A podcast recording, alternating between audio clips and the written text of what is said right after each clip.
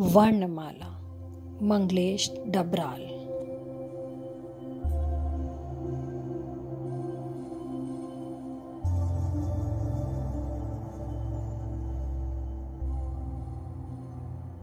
एक भाषा में अ लिखना चाहता हूँ।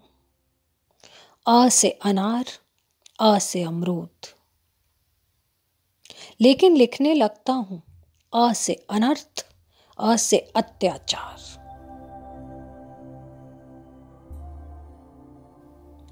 कोशिश करता हूँ, क से कलम या करुणा लिखूं.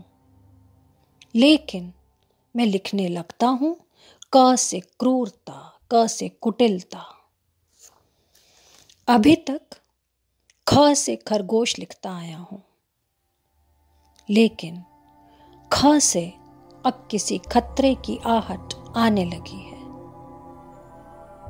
मैं सोचता था, फ से फूल ही लिखा जाता होगा। बहुत सारे फूल, घरों के बाहर, घरों के भीतर, मनुष्यों के भीतर। लेकिन मैंने देखा, तमाम फूल जा रहे थे, जालिमों के गले में माला बनकर डाले जाने के लिए। कोई मेरा हाथ जकड़ता है और कहता है, भ से लिखो भय, जो अब हर जगह मौजूद है। द दमन का और प पतन का संकेत है। आतताई छीन लेते हैं हमारी पूरी वर्णमाला। वे भाषा की हिंसा को बना देते हैं समाज की हिंसा।